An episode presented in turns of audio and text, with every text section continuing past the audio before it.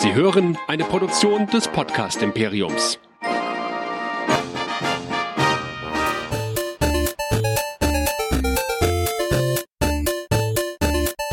Ich bin Luke Skywalker und ihr hört Nerdizismus, der nerdige Podcast. Viel Spaß!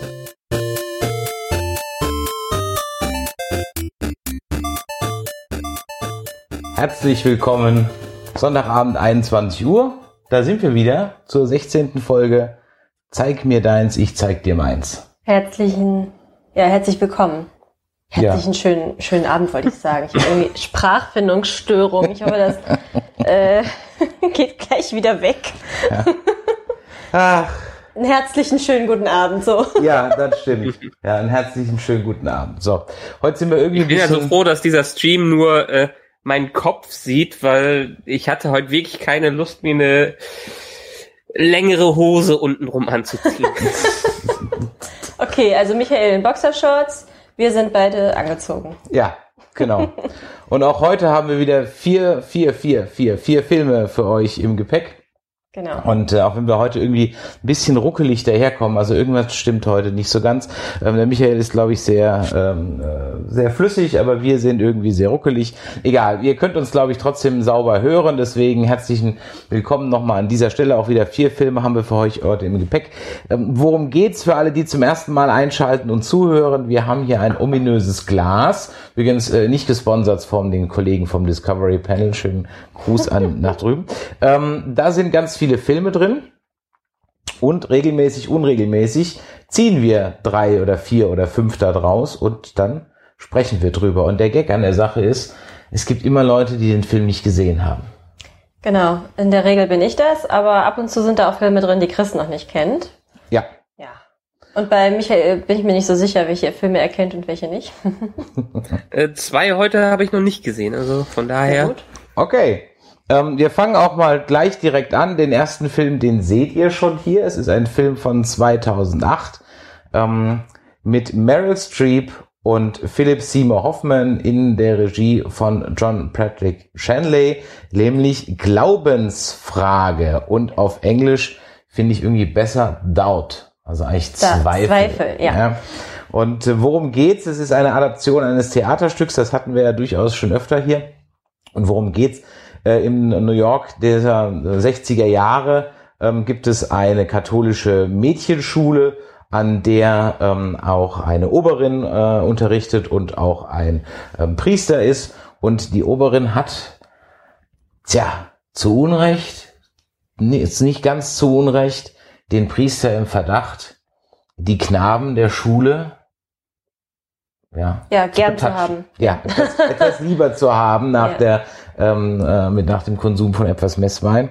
Und sie stellt halt diesem äh, Priester in den Namen Flynn, äh, Brandon Flynn, eben nach und ist sich auch nicht zu schade, da durchaus ihre Ordensschwestern mit zur Spionage anzustiften.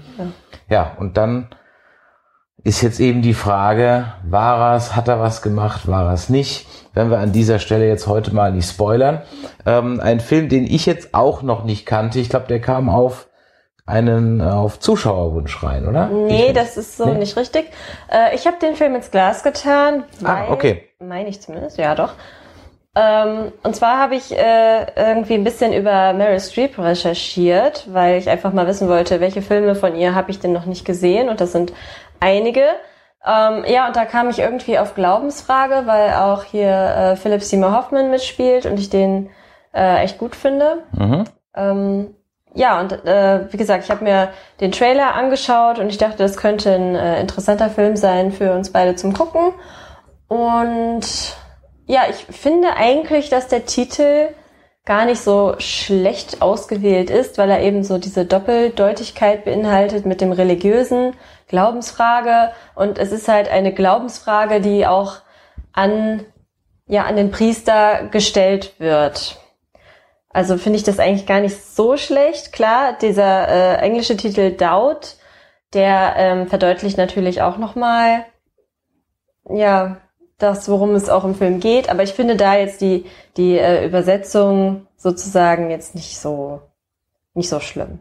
In dem Mich, Fall. Michael, wie fandst du denn den Film? Und findest du die Übersetzung und Doubt Glaubensfrage gut oder hättest du lieber Zweifel gehabt? Ich hätte lieber Zweifel gehabt, Ja, weil es eigentlich schon besser passt. Ja, Glaubensfrage passt zum kirchlichen Motiv in diesem ganzen Film. Allerdings geht das ja über das rein katholisch-kirchliche hinaus, auch ins sehr persönliche hin- hinein. Und dieses Thema, was wirklich den ganzen Film durchzieht, von vorne bis hinten, ist dieser Zweifel, also dieser Doubt. Wobei ich auch, als ich darüber nachgedacht habe, mir überlegt habe, Doubt, Zweifel, ja, eigentlich ist Doubt im Englischen noch was Stärkeres als Zweifel, aber wir haben nicht wirklich ein Wort dafür. Da ist mir nicht wirklich ein Wort dafür eingefallen. Wie fand ich den Film? Hm, Ich fand ihn gut. Wir haben ihn mit meinen Eltern geschaut, die bei uns zu Besuch waren und ich musste den Film noch gucken und habe den entsprechend reingeschmissen. Hm, Er war sehr schleppend am Anfang, wie es halt bei so einem Theaterstück auch oft ist. Es, es entspricht vielleicht auch nicht den gesehen, wo, den Sehgewohnheiten der Filme, die ich sonst schaue. Meistens lasse ich so die Finger davon und vor allen Dingen, ja, das ist, es ist kein leichter Film. Man muss ihn durchhalten und dann muss muss man ihn auch durchsehen. Es lohnt sich aber durchaus, den durchzuschauen und wir haben am Ende mit meinen Eltern auch noch längere Zeit über diesen Film diskutiert, weil da natürlich, weil da auch Themen drin sind, die indirekt mich aus meiner Kindheit betroffen haben. Weil in unserem Dorf gab es einen Jugendleiter, der hat äh, in der katholischen Gemeinde ja immer die Jugendgruppen geleitet und mit denen Sachen gemacht. Und da ist dann irgendwann vor ein paar Jahren rausgekommen, dass er wohl erstens seine Kinder angefasst hat und zweitens wohl auch Leute in der Gemeinde, also Kinder in der Gemeinde angefasst hat und die ihn dann entsprechend verklagt haben. Ich habe nie was davon mitbekommen. Ich war immer nur bei diesem äh, Beispiel, der ist gern mit den Jungen schwimmen gegangen, was sich jetzt echt blöd anhört, aber wir waren halt dankbar, dass irgendwer mit uns da irgendwie in eine Nachbarstadt gefahren ist, in ein ganz tolles Schwimmbad und dann haben wir halt darum gebiked und der hat auch schon Körpernähe gesucht, was einem als jugendlicher Kind nicht wirklich auffällt und wo man eigentlich dankbar dafür ist, genau wie in diesem Film äh, der, der Junge, dass, dass sich irgendwer mit einem beschäftigt und einem hilft und das hat im Dorf und mich auch ganz stark getroffen, was mit diesem Menschen passiert ist oder was die Motive denn auch dahinter war. Und dann muss man doch schon vieles in Zweifel ziehen, auch wieder das Wort Zweifel, was da damals passiert ist, ist. Obwohl ich da zum Glück nie eines der Opfer oder mich das nie so stark befasst, berührt hat, wie es vielleicht andere traumatisiert hat. Für mich war es eine nette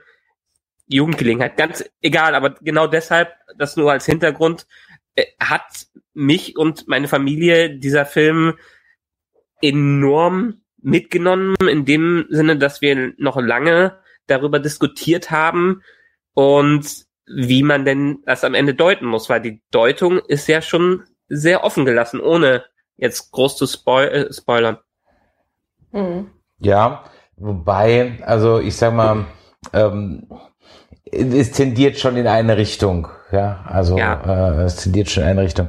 Ähm, ja, also ich meine, das sind natürlich dann nochmal, wenn du, ich bin, bin ja kein Kathole, ja, ich bin der Evangele, da gibt's ja sowas angeblich gar nicht, haha, ja, ähm, weil es gibt ja keine kleinen Knaben, die Messdiener sind, ja, äh, wer weiß, das Ja. muss es natürlich auch geben, aber komischerweise, komischerweise, ja, aber komischerweise ist irgendwie in der evangelischen Kirche sowas meines Wissens zumindest noch nicht so grassierend wie jetzt ähm, im zölibatären Katholizismus. Ja, die Ähm, dürfen ja auch heiraten, ne? Ja, das scheint dann doch ein Blitzableiter für vieles zu sein. Ähm, ja. Ja. also ähm, ich fand den Film, ich fand den gar nicht so schleppend in Gang kommend. Also es dauert natürlich so ein bisschen, aber da ich einfach Meryl Streep und Philip Seymour Hoffman sehr gern sehe und wie hieß die andere, Amy Adams? Oder Das ist wie? Amy Adams, Genau, ja. Amy Adams.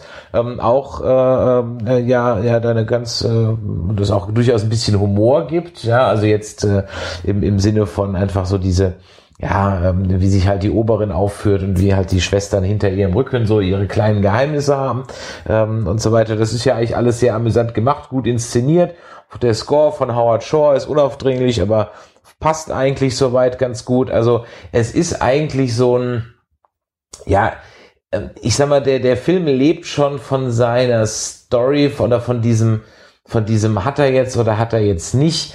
Ansonsten ist der Film sehr unspektakulär, aber das ist ja nicht ja. schlimm, weil ich glaube, wenn das das irgendwie so ein, so ein Action-Heuler geworden wäre, nee. dass sich sowas draufsetzt oder mit irgendwie noch so, das hätte der dann so eskaliert in eine Schläger, in, eine, ja. in eine Gewaltexzess zwischen, zwischen Thema Priester verfehlt. und Dings. Genau, das hätte das, Priester, ja. das, das Thema verfehlt. Also es passt schon sehr gut. Es war, ich fand es eine sehr starke Inszenierung und auch die schauspielerische Leistung war absolut grandios, was äh, Meryl Streep und Philipp Seymour Hoffmann da am Ende dann von äh, sich gegeben haben, was die gespielt haben. Mhm. Die haben sich gegenseitig quasi an die Wand gespielt.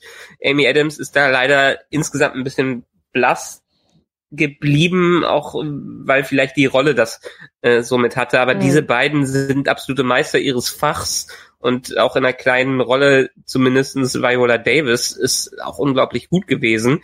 Deshalb ich sag nicht, dass es schlecht war oder dass es mir nicht gefallen hat. Ich fand ihn nur, er hat sehr langsam angefangen, dadurch, dass alles sehr subtil und sehr hintergründig passiert ist, auch in diesem Film, dass es wirklich dieses Motiv des Zweifels da durchgezogen werden kann, dass man nie was klar hat, sieht man auch schon mehr den Alltag dieser ja, dieser Schule, dieser katholischen Schule in den 60ern in ähm, in den USA. Und das hat alles wunderbar gepasst. Aber es ist, ich wollte nur damit betonen, dass es absolut keine Samstagabendunterhaltung, leichte Lektüre oder leichter Film ist, den man sich so mal nebenbei reinziehen kann. Nee, das auf jeden Fall nicht.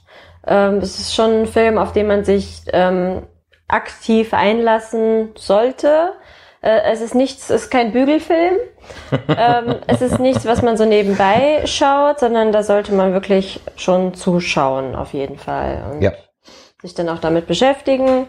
Ähm, ja, wie du gesagt hast, Michael, die, die beiden äh, Protagonisten haben das wirklich grandios gemacht. Meryl Streep super, Philip Seymour Hoffman wunderbar. Ich finde bei ihm immer sehr bemerkenswert, ähm, dass er, wenn er Charaktere ähm, so präsentiert, er ist sehr undurchdringlich.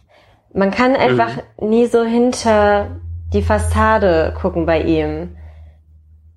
So ein ja, bisschen also, nüchtern, äh, so ein bisschen.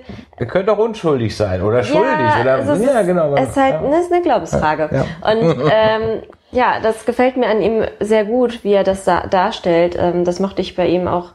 Also das erste Mal, wo er mir aktiv aufgefallen ist als Schauspieler, war halt in die Tribute von Panem wo ich ihn auch wirklich sehr gut fand. Ähm, ja, es ist auf jeden Fall ein Film, dem gebe ich einen Daumen hoch. Ja, der kriegt von mir einen Daumen hoch. Ähm, von dir, Michael, wahrscheinlich auch?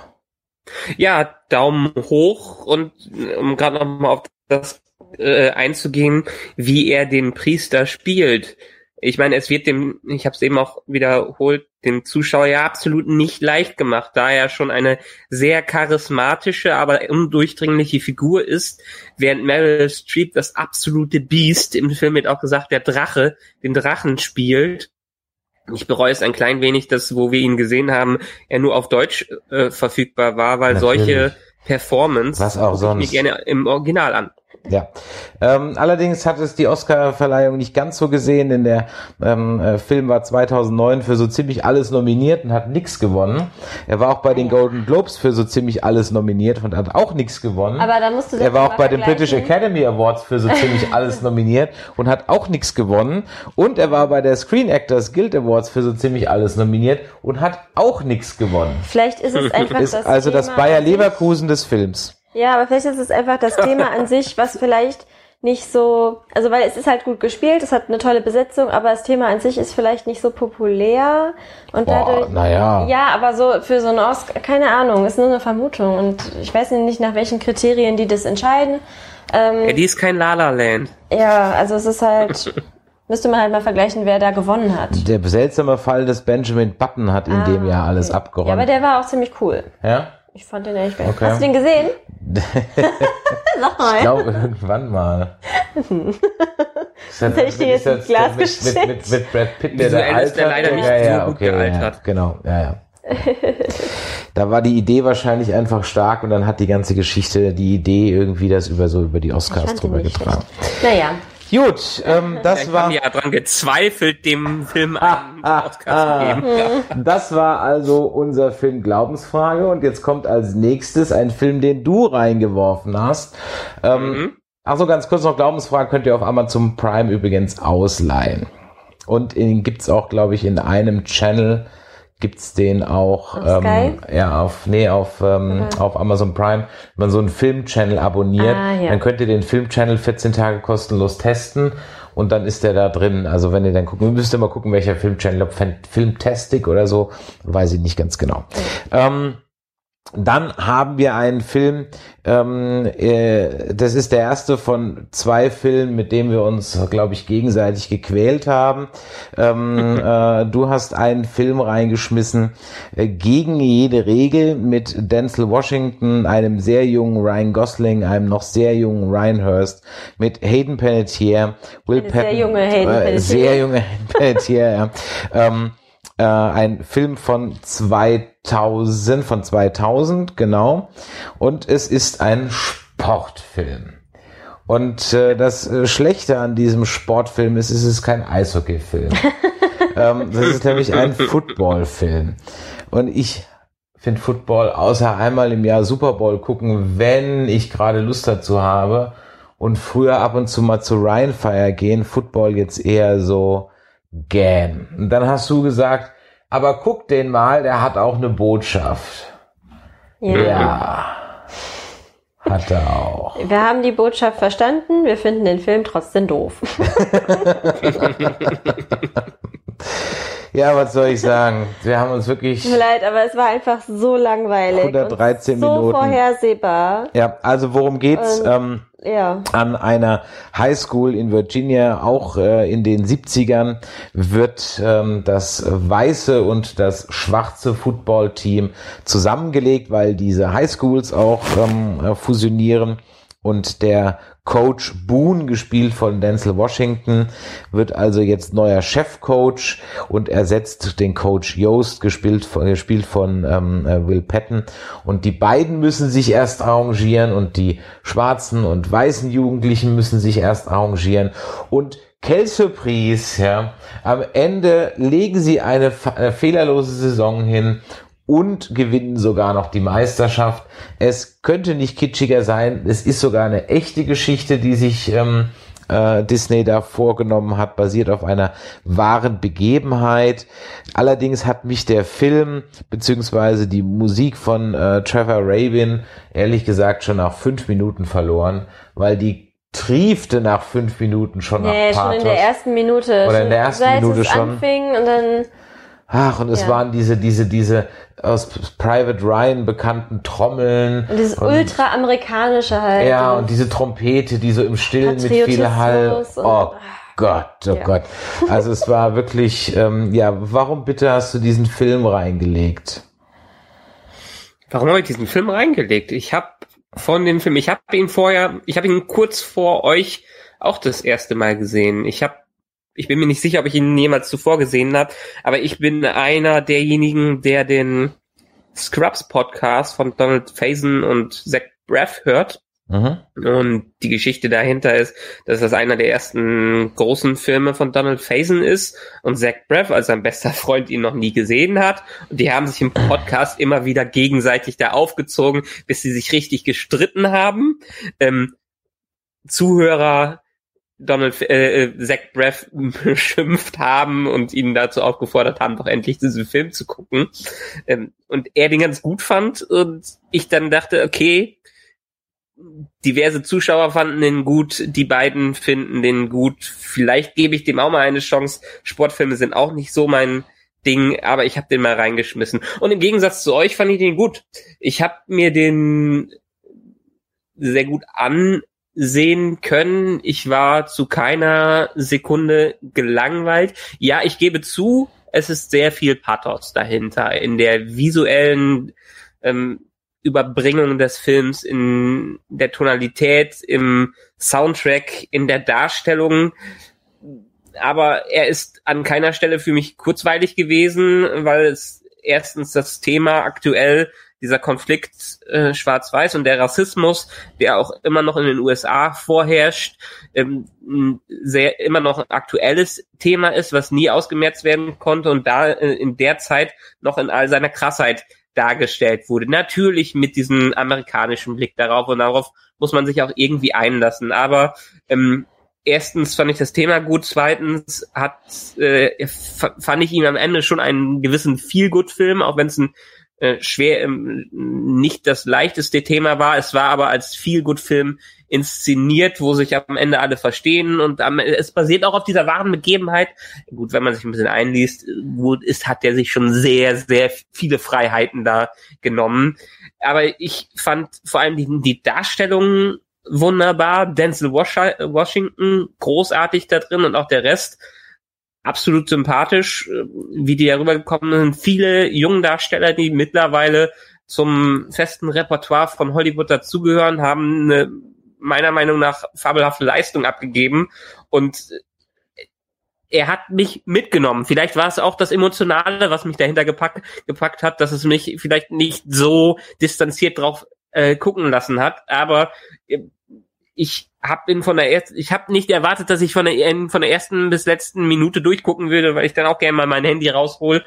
Aber das hat bei diesem Film ist es so gewesen und ich persönlich habe mich sehr gut unterhalten äh, ge gefühlt und auch wenn es ein Sportfilm ist, war für mich der Sport nicht unbedingt das Ding, was groß im Vordergrund war, sondern die Beziehungen zueinander und vor allen Dingen die darstellerische Leistung, die hier ähm, äh, in den Vordergrund gestellt werden muss. Ja, was soll ich dazu sagen? Also die Heiden Penetier hätten sie auch rauslassen können. Die hat mich ja so genervt. Dieses kleine, vorlaute, blöde Gör, die fand ich total. Boah, die hat mich einfach so genervt. Die, sorry, aber die hat mich total genervt. Und auch der Rest des Films war halt einfach. Ja, also es, es war halt so dieses typische äh, Mannschaft A, Mannschaft B und ihr seid jetzt zusammen und die Geschichte kenne ich einfach schon. Das hat auch dann in dem Moment irgendwie nichts mit Schwarz und Weiß zu tun. Natürlich gibt's da diesen Konflikt und das will ich auch nicht wegreden, aber es ist dieses typische naja, am Ende, Mannschaft am, A, Mannschaft B und am Ende am Ende kam ein stinknormaler Sportfilm raus. Und es ist halt immer ja. die gleiche Geschichte. Also Genau. Am Ende kam ein stinknormaler, also meiner Meinung nach einfach ein stinknormaler Sportfilm raus, den du so, das ist, weißt du, jeder Sportfilm funktioniert exakt genauso wie dieser Film. Und ob das jetzt eine, was weiß ich, äh, eine Frauenmannschaft ist, die dann mit Männern gemixt wird oder ähm, die einen kommen von Yale und die anderen kommen von Harvard oder you name it. Es ist wirklich jeder Sportfilm funktioniert oder sogar Sportkomödien, die Indianer von Cleveland oder Goons funktioniert halt immer exakt genau gleich und da muss ich halt dann sagen, ja, der Film hat natürlich eine Message und das ist halt auch ein Disney Disney und mhm alles gut und äh, der, der, der tut ja auch nicht weh. Ne? Es ist ja auch nicht so, dass der Film jetzt weh tut.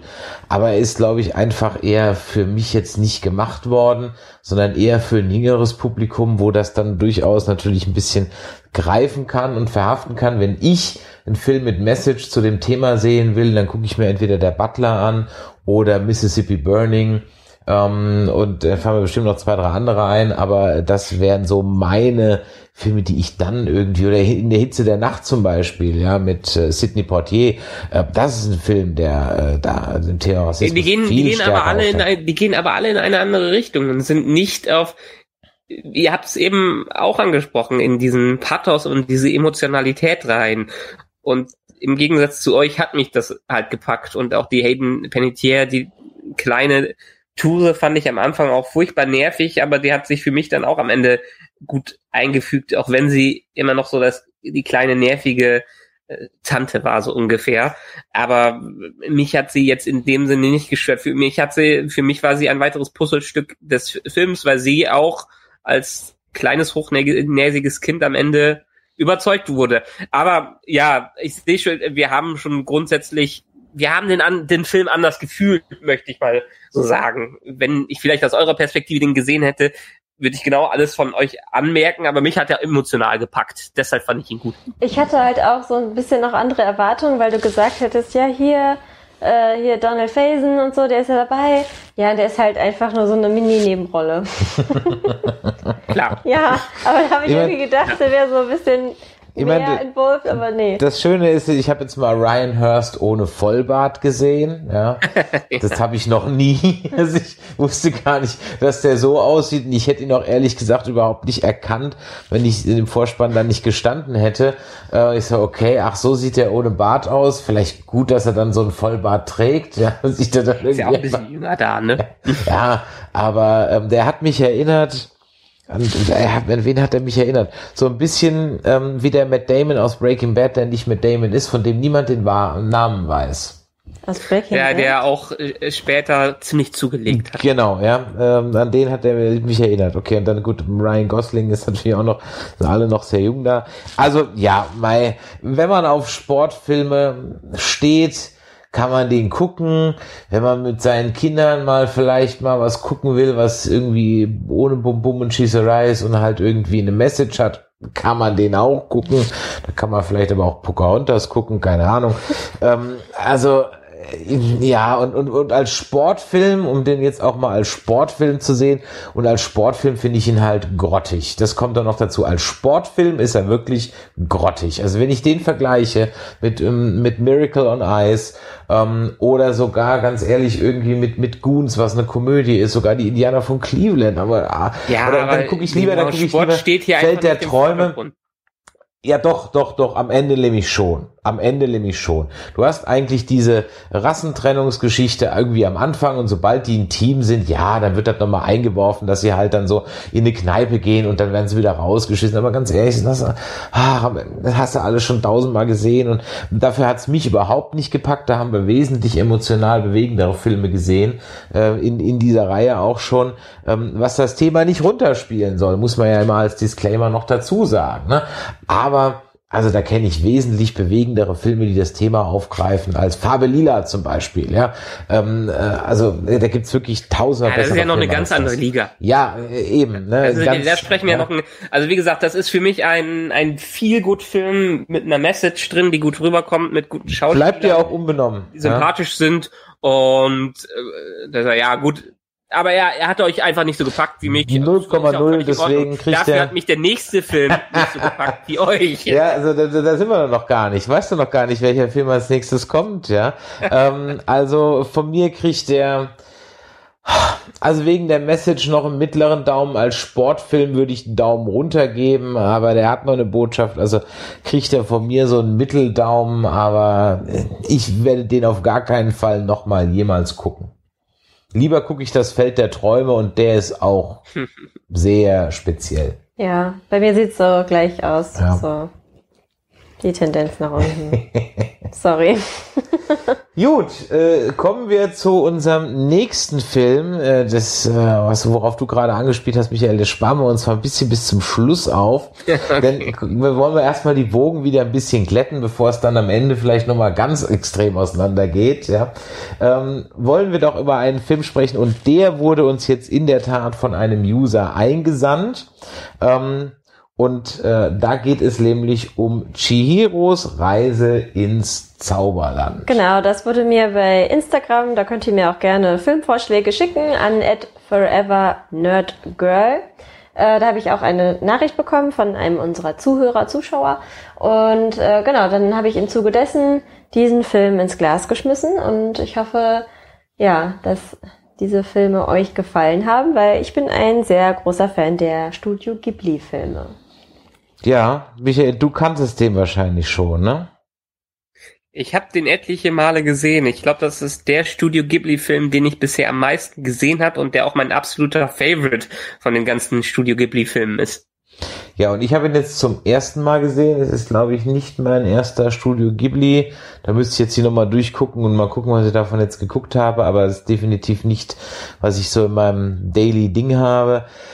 Äh, ja, also ich habe den geschaut und eigentlich hätte er ja thematisch ganz gut zu unserem ersten Film auch mit der Glaubensfrage gepasst, ja, dann geht's ja auch um Missbrauch und so weiter. Und ich habe jetzt dann mal gelesen, dass dieser Film ja eine Metapher auf, ähm, ähm, auf das japanische ähm, Prostitutionssystem und den Missbrauch von Minderjährigen innerhalb dieses Systems ist.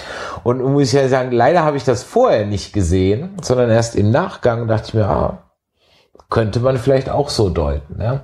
Weil Habe ja, ich noch nicht drüber nachgedacht. Naja, weil halt ähm, alle Gäste ja besonders, ähm, also vielleicht, okay, fangen wir mal vor, Michael, du hast den Film schon so oft gesehen. Sag doch mal ganz kurz, worum es geht, bevor ich dann da ein bisschen einsteige in diese Sichtweise des Films, die ich durchaus passend finde. Ja, es geht um die zehnjährige Chihiro, die mit ihren Eltern auf einem Ferientrip oder auf jeden Fall auf dem Weg nach Hause sind. Nein, die ziehen um und, und fahren in ihr neues Haus.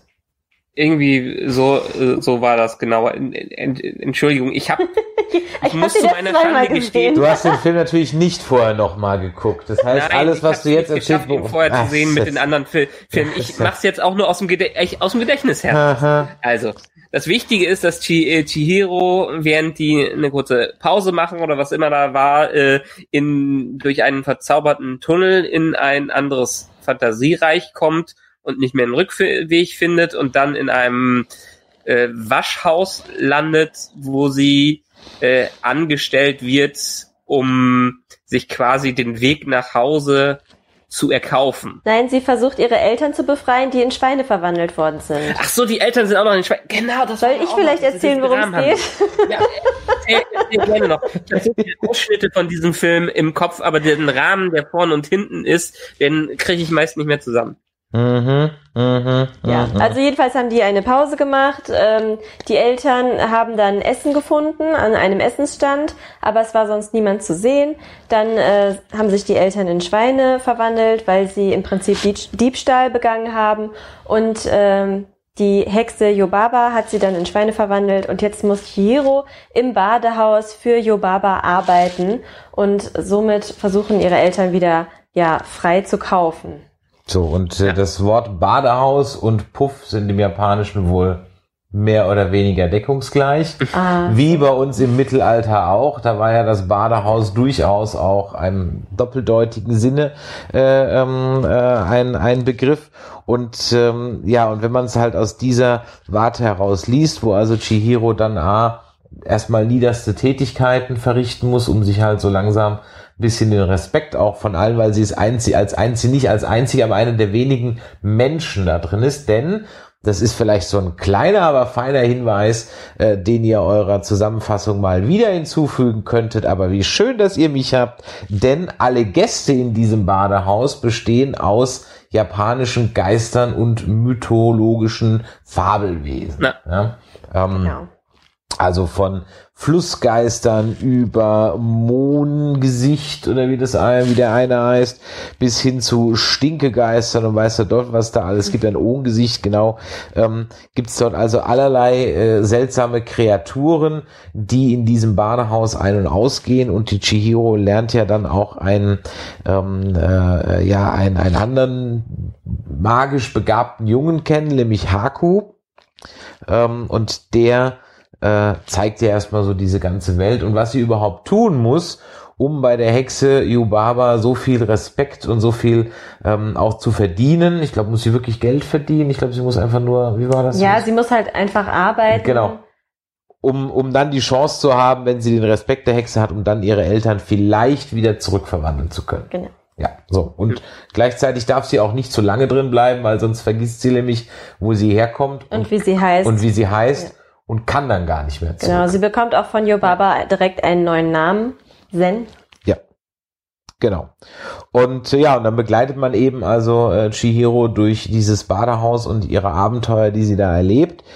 Ja, was soll ich sagen? Es war jetzt gefühlt mein erster Studio Ghibli-Film, also vielleicht habe ich auch schon andere mal gesehen. Ich fand den überraschend gut, weil du hast mal vor ein paar Wochen einen geguckt und äh, ich weiß nicht mehr, wer war, war auch Studio Ghibli, glaube ich. Und ähm, ja, da war das Ende ja sowas von triefen, kitschig und fast nicht zu gucken, als ich nur vorbeilaufen, fand ich schon grausam. Welcher? Weiß ich ja Ich eben. weiß es nicht. Kann auch sein, dass vielleicht was im Topf ist. War irgendwas mit großen Augen und, äh, Mit großen Augen. und, und viel Tränen, die aus großen Augen spritzen und Großmüttern, die gesucht werden und gefunden werden. Nee. Letzten und irgendeinem lustigen, nein, die letzten Glühwürmchen waren das nicht. Und irgendein, irgendein Dings, okay. Gut, ähm, egal. Also wir kriegen es jetzt gerade nicht mehr zusammen. Auf jeden Fall, ja, das hat mich schon so ein bisschen so, und ich habe ja auch schon öfters erwähnt, mit Mangas tue ich mir ein bisschen schwer. Ghost in the Shell ist so eine ganz, eine der wenigen Ausnahmen. Akira habe ich schon tausendmal Your angefangen. Name fandst du gut. Nie zu Ende. Your Name war noch mal so eine Ausnahme, ganz genau. Ich habe es jetzt gerade auf Netflix mal probiert mit ähm, Neon Genesis Evangelion Oh, und das da noch finde ich ganz schwierig da rein. Ja, also, also lange Rede, kurzer Genesis. Ich, ich tue mir da alles ein bisschen schön mit, also war ich auch bei dem hier skeptisch und er fängt ja auch wirklich sehr, sehr, sehr Ja, er fängt Weird langsam an. Er fängt langsam und sehr an. langsam an. Aber ich finde, er kommt dann relativ schnell in Fahrt, sobald ähm, Chihiro im Badehaus ist und Ja. sich ähm, erstmal mit den Rußmännchen und dem Ja. äh, Dings da beschäftigen muss, dass sie da überhaupt erstmal Ich ankommt. glaube, ich hätte noch dramatisch mehr Spaß an dem Film gehabt, wenn mir diese ganzen Wesen halt auch irgendwas sagen würden. Aber ich kenne die halt nicht, da ich überhaupt keine Ahnung von japanischer Mythologie Oh, ich und, kenn und die auch nicht, habe. aber- ich glaube, dass da einem da sicherlich viel Metaebene und Subtext entgeht bei dem Film. Das kann gut sein. Also ich denke mal, wenn man sich damit noch näher beschäftigt, dass man da auch, ja, ich sag mal so Easter Eggs oder halt irgendwelche Hinweise und, ähm, und so weiter auch sehen würde. Ja, aber grundsätzlich mir hat er gefallen. gefallen. Das ist schön. Ja. Ähm, das Schöne an diesem Film ist, ja, deshalb ist er auch mein Lieblingsfilm von Studio Ghibli. Ich mag die Studio Ghibli-Filme, wo es etwas fantastischer wird, so wie das wandelnde Schloss oder Prinzessin Mononoke ähm, oder ähnliche. Es gibt viele Studio Ghibli- Ghibli-Filme, die auch noch stark ins Reale reingehen, die ich mir schwer angucken kann, weil es letztendlich ein sehr langsamer Realfilm gezeichnet äh, ist, der viele japanische Einflüsse und viel mit der japanischen Kultur arbeitet. Hier kann man das gut verkraften, weil es einfach so fantasievoll ist. Mit diesen Geistern im Badehaus, äh, die, äh, die da sind, mit diesen Rußdingchen, mit dem, äh, dem Baby, was noch dabei ist und äh, dem Haku, der ein Drache ist und alles Mögliche. Dann später die Reise da über, über den See oder das Meer, was das war. Es sind so viele fantastische Bilder sind in diesem Film drin, dass es einem bis vielleicht auf die Anfangsszenen kein bisschen langweilig wird und man denkt, wow, was für Geister. Geister müssen so eine Fantasie haben, um diesen Film ins Leben zu bringen. Und äh, das ist Studio Ghibli auch wichtig war immer und wichtig ist, äh, seine Filme, die Filme von denen rüberzubringen, vor allem im Englischen, hat man daran auch gemerkt, dass die ähm, in, in den USA hat wurde der Film über Disney vertrieben damals und das eine Bedingung war halt, dass die nichts daran ändern und nichts schneiden und auch eine über Übersetzer nach deren Gusto verpflichten, weil es halt auch sehr schwer ist, einfach japanische Weisheiten und japanische Reden ins Englische zu übersetzen und dem treu zu bleiben. Und ähm, ich habe es auf Englisch nicht bisher gesehen. Chihiro habe ich immer nur auf Deutsch gesehen. Werde ich mir auf äh, Deutsch weiter angucken, weil ich keine Lust habe, Japanisch mit Untertiteln zu gucken. Ähm, es ist ja, ist ja einer meiner absoluten Lieblingsfilme, die ich mir immer wieder gerne anschaue und auch in den Top-Regen der Disney-Filme für mich konkurrieren kann. Er ist ja auch im Deutschen recht prominent ähm, synchronisiert, also mit äh, Tim Sander und Dina Hagen und Cosma Shiva Hagen und so weiter. Also da sind ja durchaus auch bekannte Stimmen, die Oh, das auf stimmt. Deutsch, die das auf, auf Deutsch Nina schon sprechen. Ja. Ey, das, das habe ich überhaupt nicht richtig rausgehört. Ich wusste nur, irgendwie kommt mir die Stimme bekannt vor, aber ich habe die jetzt überhaupt nicht damit verbunden. Oh nein, wieso hast du das gesagt? Also wenn man mit einem Studio Ghibli-Film anfangen möchte, ist das nicht der schlechteste, um da anzufangen und dann weiter einzusteigen. Vielleicht mit als nächstes könnte man das Königreich der Katzen gucken, das wandelnde Schloss, äh, Auch Schloss und Totoro ähnliche. finde ich ähm, auch sehr schön als Einstieg. Ja, Das ja, genau, das, das, ähm, genau. Ja, das kann sein, dass du. äh, Das war das Tutorial, weil die haben 20.000 Mal den Namen gebrüllt am Ende. Ja, mein, aber der ist auch länger, also als dieser Film. Ja, aber der ist schön. äh, ruhiger. Und in diese ruhigen Szenen muss man äh, reinkommen bei den Studio Ghibli-Filmen. Der ist noch am kurzweiligsten von allen. Ja, also ich bin vollkommen bei dir, was du sagst. Der sah fantastisch aus. Also er war auch so richtig fantasievoll. Wie gesagt, keine Ahnung, was jetzt auf deren Mist gewachsen ist und was halt ja die japanische Mythologie sowieso vorgibt. Aber äh, da hatte eine Menge Schauwerte.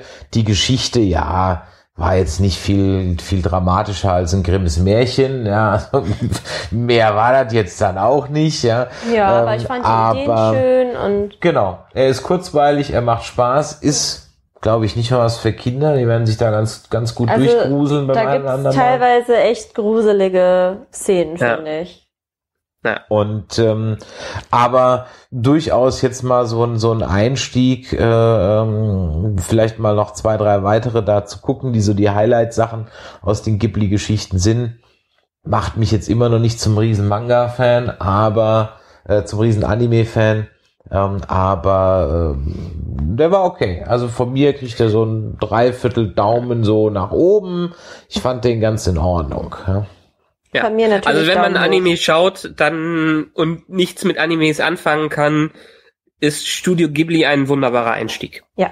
Das würde ich auch so unterschreiben. Gut, und dann kommen wir zu unserem vierten Film für heute. Äh, ein Film, den ich reingeschmissen habe, weil ich äh, einfach plötzlich zwei Synapsen zusammengefunden habe. So ganz kurz noch, Chihiro könnte übrigens auf Netflix äh, schauen. Ja. Genau Ähm, wie alle anderen Studio Ghibli Filme, weil Netflix hat sich die internationalen Rechte dafür gesichert. Genau. Kommen wir also zu unserem äh, vierten und letzten Film für heute Abend. Den Film, den, wie gesagt, ich reingeworfen habe, weil er mir plötzlich einfach so im Hirn aufgetaucht ist. Ein Film, den ich also wirklich ähm, völlig vergessen hatte. Zu Unrecht, wie ich äh, jetzt auch nochmal sagen möchte. Ein Film von Ich wollte gerade sagen, 1988. zu Recht. Nein, nein, nein, nein, zu Unrecht, äh, wie ich finde. Ein Film von 1988, ähm, den ich als Kind als VHS-Kassette hatte und die durchaus durchgenudelt wurde. Also da war ich dann, wenn ich den, sagen wir mal, so in den 90er, 99, ge- 90 gekriegt habe, auf Kassette von irgendjemand, da wäre ich dann 13, 12, 13 gewesen sein. Und mein 12, 13-jähriges Ich war durchaus ähm, amüsiert über Elvira, Mistress of Dark oder auf Deutsch Elvira, Herrscherin der Dunkelheit. Und äh, ich hatte den so als schönen in der Tradition von Fright Night, ja, in der Tradition von American Werewolf in Paris und so als schönen 80er Horrorschlack so drin. Und er hat mich auch wieder nicht enttäuscht. Also ich muss sagen, Elvira ist einfach mein neues Vorbild. Sie ist einfach mega cool. Sie ist so ein Vorbild von auch Harley Quinn, würde ich sagen. Bevor wir kurz einsteigen, worum geht's? Also Elvira, ähm, die übrigens äh, nachempf und die es wirklich gibt, also diese Rolle Elvira gibt es, sie ist eine oder war eine ähm, TV-Ansagerin für Horrorfilme und wir haben ja in einem der ersten unserer ähm, Reihe hier auch mal Plan 9 aus dem Weltall besprochen und sie ist natürlich eine direkte Nachfolgerin von Vampira. Ja, also wer noch mal was über Vampira wissen möchte, der hört mal unsere Folge zu Plan 9 aus dem Weltall. Gut, Elvira präsentiert also nachts billige B-Horrorfilme und träumt von ihrer eigenen Las Vegas Show. Jetzt ist sie allerdings so unbekannt, dass sie die Hotels dafür bezahlen müsste, um so eine Show zu bekommen. Also braucht sie 50.000 Dollar. Und da trifft es sich eben sehr gut, dass eine Tante von ihr äh, verstirbt. Und sie reist also frohen Mutes in ein Kleinstädtchen, äh, um dort ihr vermeintliches Erbe anzutreten. Doch alles, was sie erbt, ist eine verfallene Bruchbude, wenn auch sehr opulent ausgestattet, ein Pudel und ein Kochbuch. Nein, ein Rezeptbuch. Okay, ein Rezept. Ein Rezeptbuch, ja, genau. Und ähm, ja, Elvira mit ihrem Outfit, ihrem äh, schwarzen langen Haaren auftupiert und ihren zwei oberausschlagenden Argumenten, ja, äh, fällt natürlich in dieser amerikanischen Kleinstadt jetzt nicht allzu positiv auf. Und ähm, ja, auf der Suche nach vermeintlichem Geld und auch äh, die will dann das Haus verkaufen, muss das Haus renoviert werden.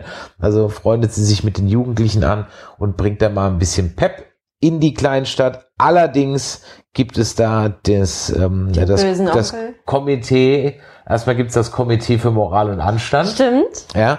Und es gibt noch äh, ihren Onkel, der ähm, ja aus irgendeinem Grund dieses Rezeptbuch haben möchte und mehr verraten wir an der Stelle nicht. Und du hast schon gesagt, Elvira ist dein neues Vorbild. Warum denn? Weil Elvira, ja, die strotzt nur so vor Selbstbewusstsein. Ähm, sie ist von sich selber mega überzeugt. Außerdem hat sie einen coolen Style zwischen Gothic und Rockabilly, würde ich das mal so Mhm. bezeichnen. Also wenn man ihr Auto sieht, ähm, das ist schon echt cool. Fährt so einen schwarzen Mustang, ja. Ja, und dann so mit äh, Leopardenmuster. Ähm, dann ist er halt immer in schwarz und sehr aufreizend gekleidet, aber halt wirklich sehr selbstbewusst und ähm, ja, sie, sie hat wirklich ihren Traum, dass sie möchte diese Show unbedingt moderieren oder machen. Ja, sie möchte ihre eigene Las Genau, sie möchte die eigene Las Vegas Show haben und die Frau hat einen Traum, die Frau geht den Weg und äh, die Frau hat äh, einen eisernen Willen, das zu bekommen, was sie möchte und das finde ich ziemlich cool. Ja. Ja. und sie hat immer einen flotten Spruch auf den Lippen, das gefällt mir auch sehr gut. Und sie sucht sich ihre Lover aus und wird nicht ausgesucht. Genau. Ja. Ja, sie lässt sich ja auch nicht von irgendwem blöd anmachen. Nee. Die Frau hat echt die Dementsprechend Hosen ist die, an. Die Schauspielerin und die Rolle von ihr, mh, nachdem ich etwas auf WhatsApp abgelästert hat, kam eine Nachricht ähm, das, von Chris, dass sie doch mehr für die Frauenbewegung tun würde als Michaela und Kurt zusammen von Star Trek.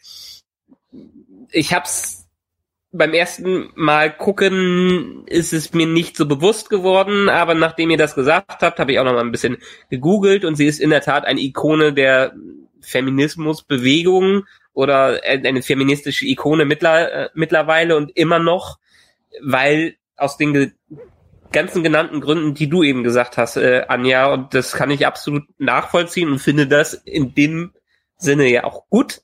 Trotzdem fand ich diesen Film unglaublich nervig, unglaublich flach und unglaublich schlecht. Es ist mir klar, du hast ihn als Kind gesehen und als Kind hätte ich ihn vielleicht auch gut gefunden, weil er genau Kinderhumor ist. Ich hatte was komplett anderes erwartet. Horrorkomödie, okay, aber mir war zu wenig Horror dabei. Mir war viel zu viel flache Witze dabei, die in die Richtung meiner Meinung nach schon von Police Academy 5 geht.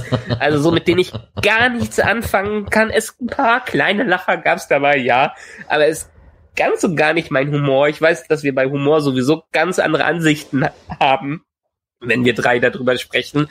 Aber zum Glück habe ich da Chrissy auf meiner Seite, weil Chrissy zum Beispiel fand auch gegen jede Regel sehr gut und fand diesen Film, sie hat ihn mit mir geguckt und hat mich zwischendurch gebeten, willst du den nicht an einem anderen Tag weitergucken? weil ihr ging Elvira zum Beispiel auch tierisch auf den Keks. Ich kann alles nachvollziehen, warum sie als starke Persönlichkeit da drin ist und wie sie so ihre Weltansicht vertritt und finde ja auch gut, dass sie sich nicht als quasi sexuelles Objekt abstempeln la- lässt, sondern irgendeinen eigenen Willen hat, heißt für sie gar nicht sexuell aufgeladen ist in der Richte, Richtung. Vielleicht plapper ich hier auch völligen Schwachsinn, aber ich bin Nein, nein. nur ein Mann, möchte Ja. ich sagen. Ähm, aber es ist ah, ich konnte ihn mir nicht ansehen. Ich habe mir gedacht, wann ist dieser Film endlich vorbei? Ich kann ihn nicht mehr anschauen. Er ist nervig. Mich nervt dieses ganze Zeug in diesem Film so sehr. Es ist flach und ich wiederhole mich gerade und ich kann mit diesem ganzen mich hat viel an diesem Film geärgert und ich wollte ihn ausschalten. Ich habe ihn aber weitergeguckt. Im Gegensatz zu Eurovision übrigens. Dann hättest du mal lieber Äh, äh, Eurovision noch weiter würde ich, ich äh, tro trotzdem würde ihm eine bessere Note geben, als ich meinetwegen Eurovision geben äh, würde, weil ja, ich kann alles dahinter verstehen und er ist ein Produkt, für mich ist er wieder ein Produkt seiner Zeit. Dieses Produkt seiner Zeit äh, hat sicherlich seinen Wert und seine Unterhaltung, aber er ist meiner Meinung nach bis, bis vielleicht auf die Hauptfigur einfach zu sehr in den 80ern, auch 80ern, 70ern, 80ern stecken geblieben. Also ich muss sagen, als wir den Film aus dem Glas gezogen haben ähm, und ich dann erstmal das erste Bild irgendwie von dem Film gesehen habe, da dachte ich nur, oh mein Gott, was hat der wieder für einen Scheißfilm ausgesucht? Und dann habe ich das Jahr gesehen, da so, oh Gott, das ist so irgend so ein dummer Trash-Film, sowas wie Plan 9 aus dem Weltall. Ich dachte, ich langweile mich wieder zu Tode. Und ich war halt wirklich positiv überrascht, weil ich fand den Film einfach irgendwie spritzig. ich jetzt mal sagen. Ich finde, das ist so das passende Wort, ist irgendwie spritzig, weil, ähm, weil er halt so frech war. Und ich habe halt einfach nicht da, das erwartet, dass halt ähm, eine Frau so dargestellt wird, die mit so, mit so frechen Sprüchen. Und klar ist der Film jetzt nicht besonders tiefgründig und überhaupt kein, ja, Äh, ja, das es- ist keine es- es ist große schon- es- Message, sondern es geht einfach nur um sie. Ja, es ist schon, Ja. Es geht einfach um sie und äh, was sie möchte und dann halt diese kleine Geschichte drumherum. Aber natürlich ist es einfach nur Selbstdarstellung, ähm, weil sie, sie gibt's ja auch als Person wirklich so als Moderatorin von diesen Mhm. Horror. Ja, aber wieso, wieso dann nicht? Sie, ja, ich habe es ja auch gelesen, dass sie quasi eine TV-Ansagerin war für schlechte B-Horrorfilme und ähnliches im, im Fernsehen. Wieso macht man es nicht genau in der Richtung und muss eine verkappte Teenie-Komödie daraus machen, die wirklich eins zu eins irgendwie halb Doc Hollywood, halb Police Academy 5 mit den Lachern, halb irgendwas anderes ist. Ich meine, Doc Hollywood wurde ja eins zu eins da, ich meine, gut, das gibt's Fish out of Water, äh, Thematik ist schon überall. Aber wieso macht man nicht eine Horrorkomödie davon und nicht so ein seichtes Ding, wo dann noch nicht mal der Bösewicht irgendwie ansatzweise gruselig ist und einfach weggefegt werden kann. Boah, das hat mich vor allen Dingen an dem Film genervt. Wieso musste es eine schlechte Teenie-Komödie sein, anstatt eine schlechte Horrorkomödie? Mit einer schlechten Horrorkomödie hätte ich mehr anfangen können. Ich war ja ganz froh, weil ähm, wir tun keine Horrorfilme hier rein, sonst gucke ich ihn nicht. ja, also wie gesagt, es ist, da ist er, das hast du gerade eben schon gesagt, da ist er schon das Produkt seiner Zeit. Also der steht, wie gesagt, in den Filmen genau in der Tradition, wie ich vorhin gesagt habe. Das ist ein, ein Fright Night, das ist äh, American ähm, äh, Werewolf in, in Paris und so weiter. Also das sind diese ganzen, äh, die sind nie sonderlich gruselig gewesen und das Ja. ist kein ist kein Tanz der Teufel, wobei da ja auch erst der zweite Teil wirklich dann in Richtung Comedy ging. Der erste ja nicht, aber der zweite und der dritte Army of Darkness dann natürlich wieder ähm, voll. Ich glaube, Army of Darkness ist auch noch so das letzte Zucken dieses Genres, bevor es dann jetzt erstmal für etliche Jahrzehnte irgendwie so so ähm, in der Versenkung verschwunden ist. Ich war insofern überrascht, also ich bin ja bei dir. Das ist absolut kein Werk der Filmkunst. Ja, überhaupt nicht. Ähm, der ist aber, zumindest ist er handwerklich okay und die Tricks sind okay gealtert. Also die Tricks sind, weiß Gott, nicht schlechter als von Ghostbusters oder so, ja, oder Beetlejuice, ja. Also, äh, das ist schon in, in, in dieser Liga, was so die Tricks angeht, dass die Story total flach ist, ja, und dass nicht auch nicht jeder Gag zündet, vor allem nicht auf Deutsch, ähm, äh, ist auch klar. Ich habe ihn, ich dachte eigentlich, dass der grottenschlecht ist. Ich habe den halt reingeschmissen, weil ich den selber ewig schon nicht mehr gesehen habe. Als Kind fand ich ihn aber super, da haben wir den total oft geguckt. Da ist mir aber als Kind dieses, diese selbstbewusste Frauenrolle überhaupt nicht. Also natürlich hast du, fandst du Elvira auch als Kind cool, aber was die Coolness ausgemacht hat, Ja, habe ich als Kind gar nicht so gecheckt. ja, ja, ja, klar. Und äh, die ganzen sexuellen Gags, hm, wahrscheinlich nur zu, zu einem Drittel oder so. Ja. Ähm, trotzdem war Elvira immer immer ganz cool. Ich hatte auf Matari gab es da noch mal ein Computerspiel. Äh, äh, also die die war schon. Äh, ich meine, sie hat sogar bis zu den Simpsons gebracht als Buberella. Ja. Äh, in, als Buberella ist sie in den Simpsons zwei drei Mal da drin. Ja. Ja? Alles klar, verstehe. Ähm, Ja. Und die ist mehreren Episoden aufgetaucht. Also von daher, äh, Elvira kennt, ist in Deutschland kennt die kein Mensch mehr. Ja, ich habe dann auch gleich ähm, äh, den Sven äh, eine WhatsApp geschrieben beim Gucken und habe gesagt, hier, du musst ganz, ganz äh, dringend äh, Cassandra Peterson auf die nächste Comic Con holen. Wir müssen mit denen Interview, mit ihr ein Interview machen. Und er fragt, wer ist es? Und und nein, eben überhaupt nicht. Er sagte ja, was meinst du, wie lange ich die schon haben will? Die will richtig, richtig viel Asche. Oh, ja, okay. ähm, Ja, glaube ich gerne. weil die in Die ist ja auch noch unglaublich beliebt und sie hat ja Genau. irgendeine Aussage von ihr war, äh, zu den ganzen Comic-Cons gehen irgendwelche D-Stars hin, bei denen zu, zu denen keiner kommt und selbst bei ihr, sie wird noch verehrt. Ja, ja, ja, ganz genau. Und äh, ich hätte jetzt auch gedacht, dass die eigentlich mit Freuden auf so eine Comic-Con geht. Hauptsache bucht sie mal einer. Aber nein, ganz nicht. im Gegenteil. Ja, sie ist da, also was das angeht, noch äh, dick im Geschäft. Ja, wie gesagt, Aber Elvira freut ist, mich für sie. ja, ja. Also wie gesagt, Elvira ist 80er Trash vom Feinsten, der ich glaube, ich weiß gar nicht, ob man in den 80ern diese Feminismusnote überhaupt so mitgekriegt hat. Ja, glaube, ich wir hoffe sind da einfach jetzt, ich glaube nicht, ich glaube, wir sind einfach heute geeicht da drauf. Ich weiß glaube, dass nicht. Diese, Du, es gab mehrere Feministen. ja, ja, ich, aber, aber ich glaube, dass das ging, dass dieser Subtext ging, glaube ich, also behaupte ich jetzt einfach mal völlig unter. Vielleicht müsste man dazu mal jemanden fragen, der zu der Zeit kein Kind war und dessen Film geguckt hat. Ja, und dann vielleicht auch mit dem Es ist aber schon eher an ein jüngeres Publikum gerichtet, dieser Film. ja, absolut, absolut. ja, natürlich, aber trotzdem. Also, Ja, ist halt definitiv eine Te- Teenie-Komödie, wie gesagt. Und äh, ich weiß, dass ich als Kind habe ich mich äh, scheckig gelacht, als sie da diesen Eintopf alle essen auf dem Picknick. ja, fand ich sehr lustig. Und als sie dann später, ich meine, bei dem Film gibt's jetzt echt nicht so viel zu spoilern, als sie dann später ähm, äh, Elvira dann äh, spontan auf dem Scheiterhaufen verbrennen wollen als Hexe, da habe ich mich an die Simpsons erinnert gefühlt. Wie oft rennt äh, in, in, bei den Simpsons der Mob, ja, äh, von Springfield äh, mit, mit Mistgabeln und Fackeln Ja. vor das Haus der Simpsons, um die anzuzünden, ja. Also von daher, äh, äh, das äh, ja, war also Ich glaube, ich muss mal ein paar alte Komödien aus meiner Kindheit in den Topf reinschmeißen, sowas wie äh, Richie Rich oder was war dann noch ähnliche Sachen. die 90er waren Juniors- überhaupt keine gute Komödienzeit. Juniors freier Tag, Ach die, Gott. die fand ich als Kind super, aber die sind wahrscheinlich heute auch nur noch schlecht. Dann können wir auch noch Parker Lewis, der Coole von der Schule, gucken.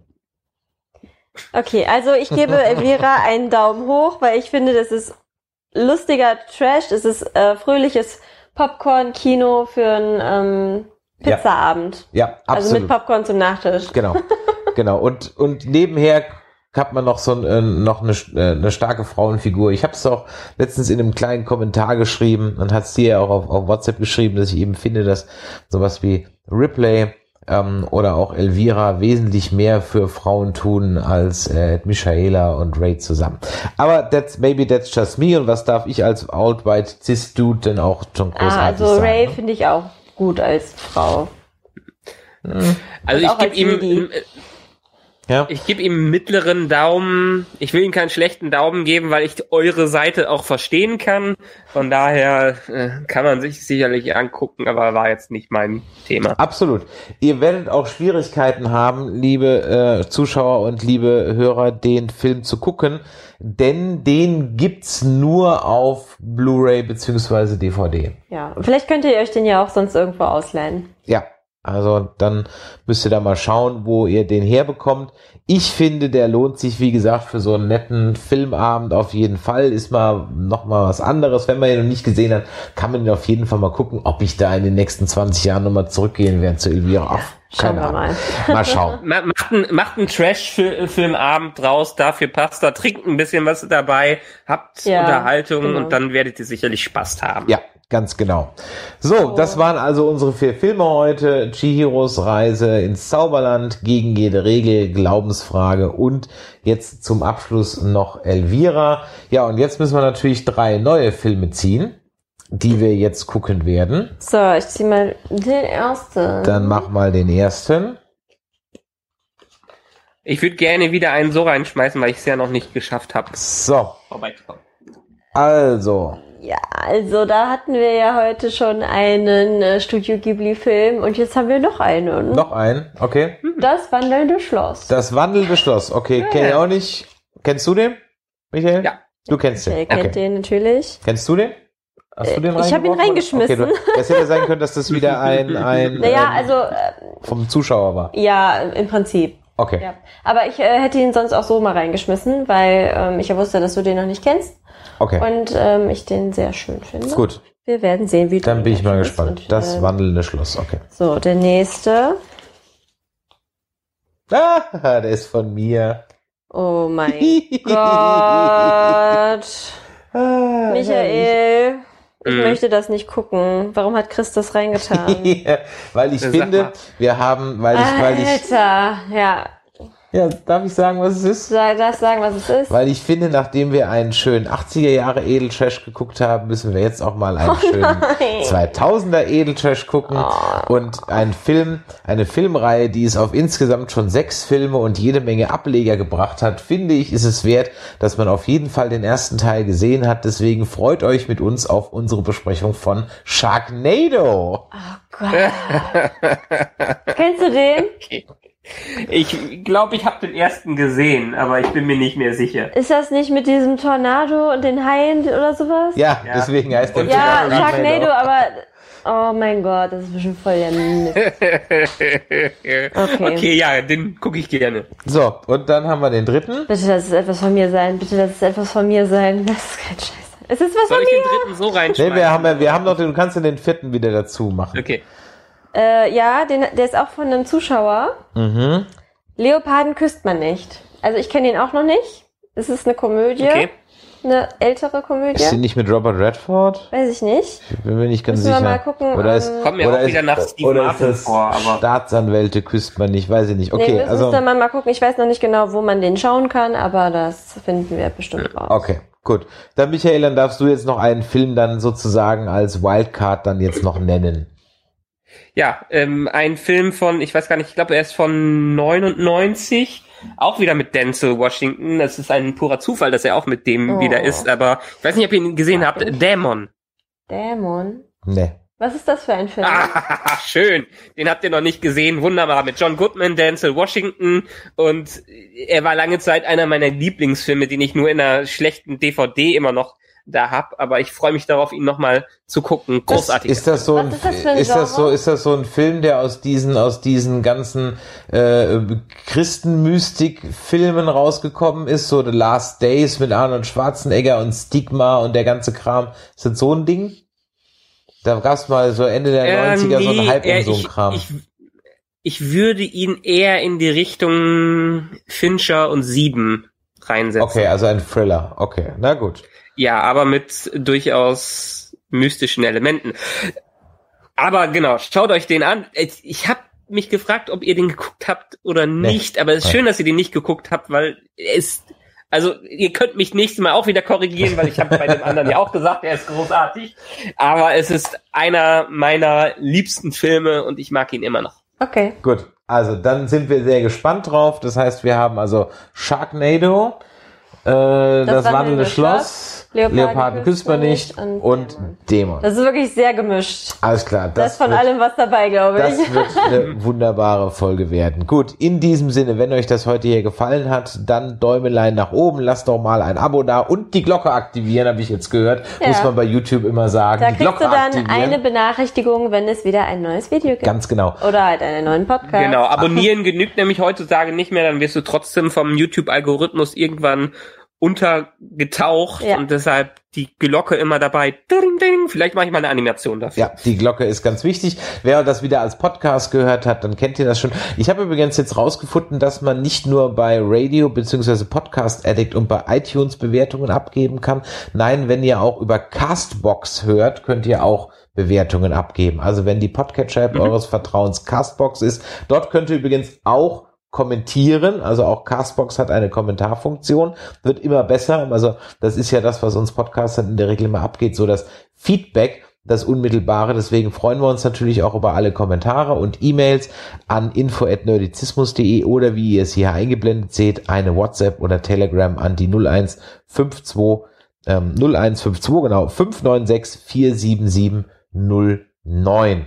So, in diesem Sinne, Macht Idiot da draußen noch euch einen schönen Abend oder einen guten Morgen, je nachdem, wann ihr das hört.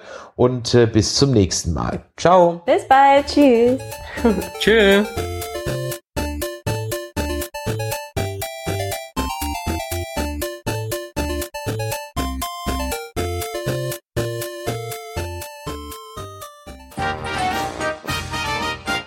Eine Produktion des Podcast Imperiums.